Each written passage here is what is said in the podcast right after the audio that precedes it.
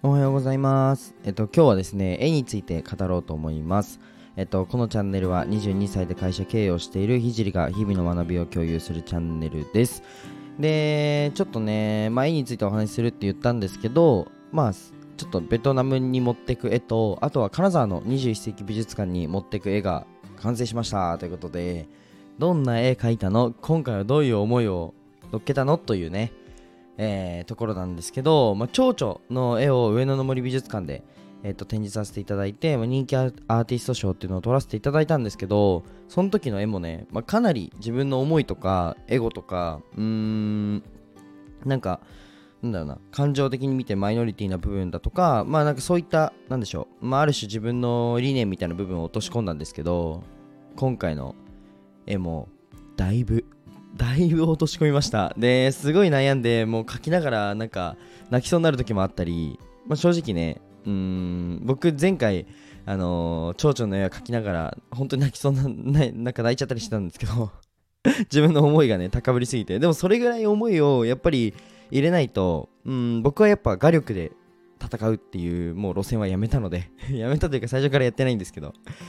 プロのね、美大出てる人とか、イラストレーターの方とかには、僕別にキャリアはないので、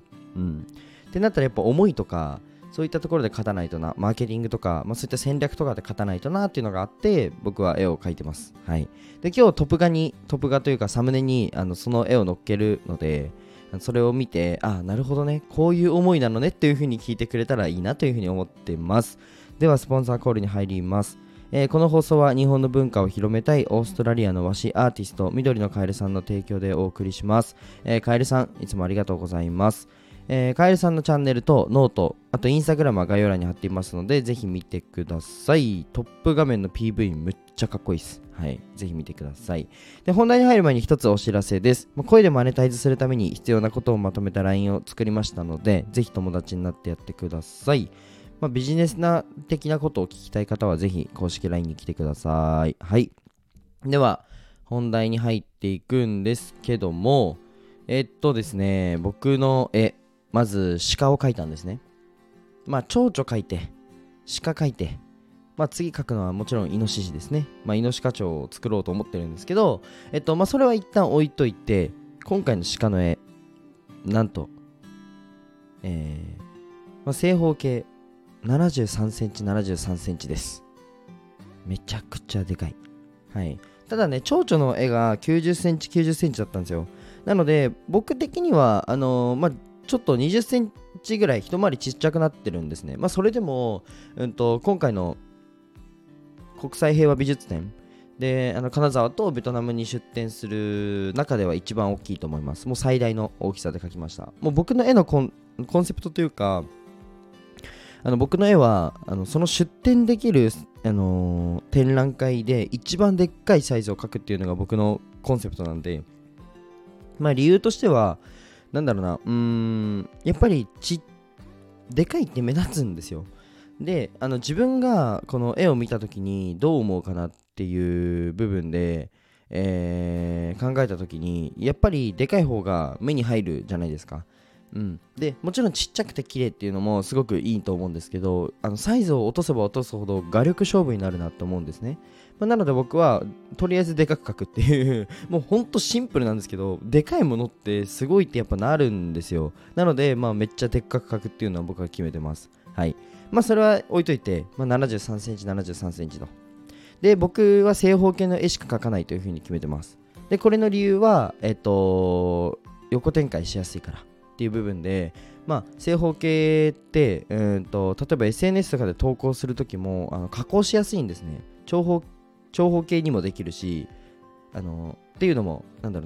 正方形プラス、何かっていう風にデザインを自分で組み替えれば長方形にもできますし、でも長方形の絵って正方形に切るとめちゃくちゃ変なんですよ。なので横展開しやすい、 SNS で投稿しやすいっていうので正方形、アイコンにもできますし、っていうので正方形の絵しか描かないという風に決めてます。はい。それも置いといて理念を聞きたいんだぜってとこですよね。で、ちなみに僕のこの鹿ちゃんですね。鹿の絵は4分の1、右上が鏡でできてます。鏡で、鏡を削って、掘ってというか、ルーターで削ってウィーンってで、鹿を描いてるんですけど、で毛も一本一本彫ってて、で他の部分、4分の3ですねの部分は今まで通り描いてます。でボールペンでやっぱり描いてるんですけど、ボールペンだけで描いてて、で初めてねボールペン以外の画材を使ったっていうのがルーターですね。はいルーターと鏡っていうところなんですけど、でなんで鏡なのかっていう部分もねちょっとお話ししたいと思います。でこの、トップがサムネ見てくれたら分かると思うんですけど、鹿の角めっちゃかっこよくないですか。鹿の角でも鏡の部分の角は折れてるんですよ、うん、鏡の方に映ってるその書いてある角は折れてますよね。であと、木ですね。なんか木が横にバーって並んでると思うんですけど、木の枝も結構長めに書いてるんですよね。けど鏡の方の木枝折れてるんですよ。でこれ何を意味するかというと、僕たちとか、僕の夢は、障害の偏見をなくすっていう目標があるので、障害って何って分解した時に僕は個性だと思うんですね。なので、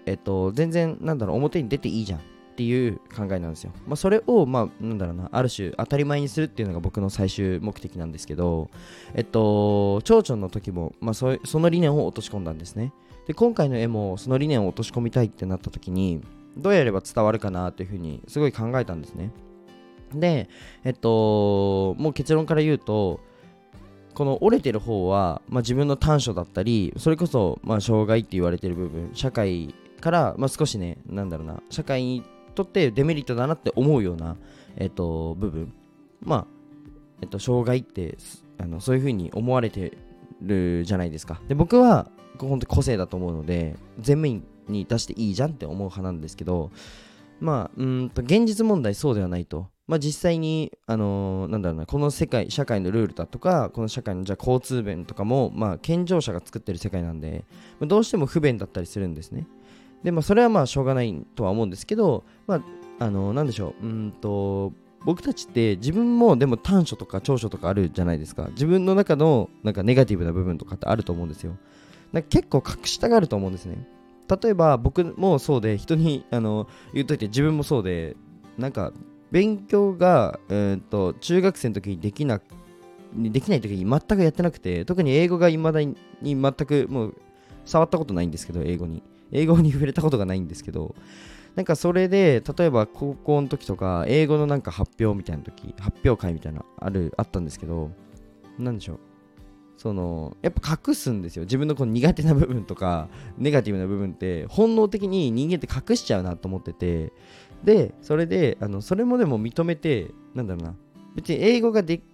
きない自分もいいじゃないですか別に。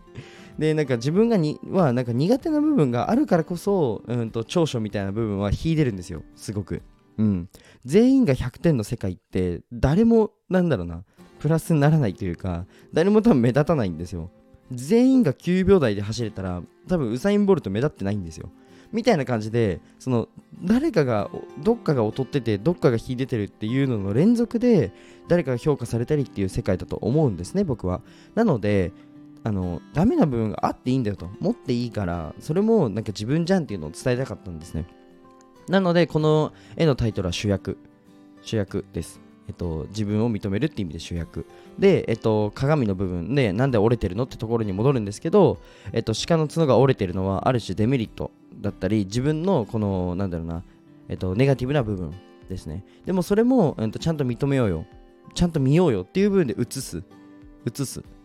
だから鏡です。はい、天才です冗談ですめちゃくちゃ考えました。全然天才なんかじゃないですね。すごい数学的に打ち出した算数みたいな感じなんですよ、僕の絵って。こうこうこうでこういう風にしたいからこれをやる、こうこうこういう風にこうしたいからこれをやるって根拠があるんですよ、全部で。アーティストって今日は青使いたいから青でやろうとか、今山描きたい気分だから山描こうみたいな感じで描けるんですけど、僕は才覚はないので、自分はこういう思いを伝えたいから、じゃあどういう風に伝わるんだろうっっていう感じで絵を最初に描くんではなくて、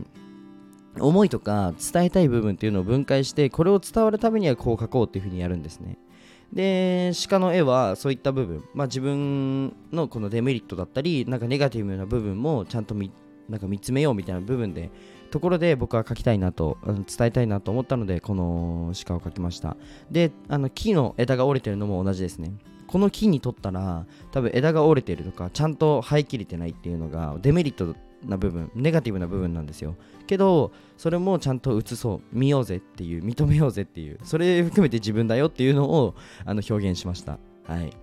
なかなかね、お、やるじゃんひじりって思ってくれた方中にはいると思うんですけど、そういった方はやるじゃんひじりと送ってください、お願いします。あとですね、僕の絵のポイントはちょっと僕絵を描くときにこういった社会に何かを訴えたり、自分の思いを伝えたりっていう風な部分があるんですけど、自分だけにベクトルを向けるっていうのは絶対ないんですね。絶対なかったんですよ。でも今回ちょっと会社設立のタイミングで一つだけ自分だけに矢印を向けたものを書こうと思いました。これはあんまりね、僕のアートとしては本当は不正解かもしれないです。ただやっぱり自分が強くなればなるほど社会貢献はできるって信じてるので、っていう意味ではまあいいかなと思って表現しました。それが地面は結構具体的に書いてると思うんですよ。地面は結構手厚く書いてるけど、木と木の間余白ありません？わざと書いてないんですね。で、普通ありえないじゃないですか。じゃあ外に出て木と木の間を見てほしいんですけど、空だったり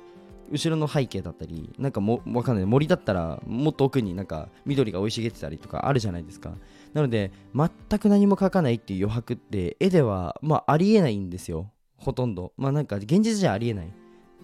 真っ白の何にもない世界ってなかなかないと思うんですね。けど僕は木と木の間をわざと描かなかったです。なんでかっていうと、僕はこれ下から上にこの時系列を表現してて、これから僕今、会社を立ち上げてこれから大きくしようっていうふうに思ってるんですけど、未来のことって分かんないじゃないですか。これから作っていくものが未来ですよね。なので未来上は余白けど下、今ですね。この今地盤をしっかり固めようっていう意味で、地面はものすごく細かく描きました。はい、これは今の自分を表現している、部分になります。ちゃんと地盤を、会社の地盤を固めようとか、今の自分の活動の地盤を固めよう。で、未来はわからない。これから作っていくから余白を作っとくっていう感じで、書きました。結構こういった部分とかちょっとね、そうなんだって鳥肌立ってくれたら自分は嬉しいなとか思うんですけど、でもやっぱこの鹿もいろいろあって、なんで鹿にしたのって部分はちょっとコレクターに刺さるように、花札の猪鹿町で揃える、今後全部絵を描いた時にいろんなところに出店してた時に花札のねバーって揃えようって思ってるんですね。そういった部分だとか、この鏡っていう発想とか面白がってくれたらいいかなっていうふうに思ってます。で、やっぱりね、ちょっと写真だと伝わりにくい、鏡は。かっこいいんですけどね、めちゃくちゃ。けど、ちょっとね、現実や、リアルでやっぱり見てほしい。めちゃくちゃかっこいいんで。自分で言うなって話ですよね。けど、うまく描けたんですよ、鏡。大変だったんですけど、ウィーンって言って、近所さんにすいませんみたいな感じで、言いながらね。はい、もう工事現場だったんでずっと、なので夜中描けなかったんですよ。なので僕寝ないで描くっていうのが得意なのに、夜中描けないから昼間に描かなきゃいけなくて、いや昼間仕事あるじゃんみたいな感じで鏡の部分が一向に進まなくて、ちょっと時間かかっちゃったんですけど、でもやっとね頑張って本当一生懸命描いて、完成したので、ぜひね皆さん金沢かベトナム来れる人少ないと思うんですけど、金沢の21世紀美術館来てほしいなっていうふうに思います。はい、多分ね自分のやっぱり多分完璧な人っていないと思うんですよ。絶対どっか劣ってるけどいいんですよ、劣りましょう。劣ってていいんですよ、劣りましょうとか言って劣っててよくて、それもちゃんと見つめてあげよう、全然認めてもいいんだなっていうのが僕の絵から伝わると思います。はい、鏡で映ってみてください。で、ちなみに絵ってアーティストのエゴとか思いとかをぶつけるものじゃないですか。僕、主役って名前をつけた意味がもう一つあって、これお客様が主役なんですよ。なので鏡でお客様の顔を映します。僕の絵はお客様の参加型の絵ですね。僕の絵を見ると、自分が映ります。主役はあなたです、ということで、絵を描きました。結構面白いと思います。はい、では、これで終わりたいと思います。ごめんなさい、いつもはね、なんかビジネスの話とか自分のこの経営をしてて学びになったことっていうのを共有しよう。経営は最近ですけど、事業をね、やってて勉強になったなってこととかを共有してます。ぜひね、これからも聞いてください。楽しみにしててください。じゃあ、最後にね、お知らせをさせてください。冒頭にも言ったんですけど、今、公式 LINE の方をお作りしています。お作りしたのでっていうか、3ヶ月ぐらい前からなんですけど、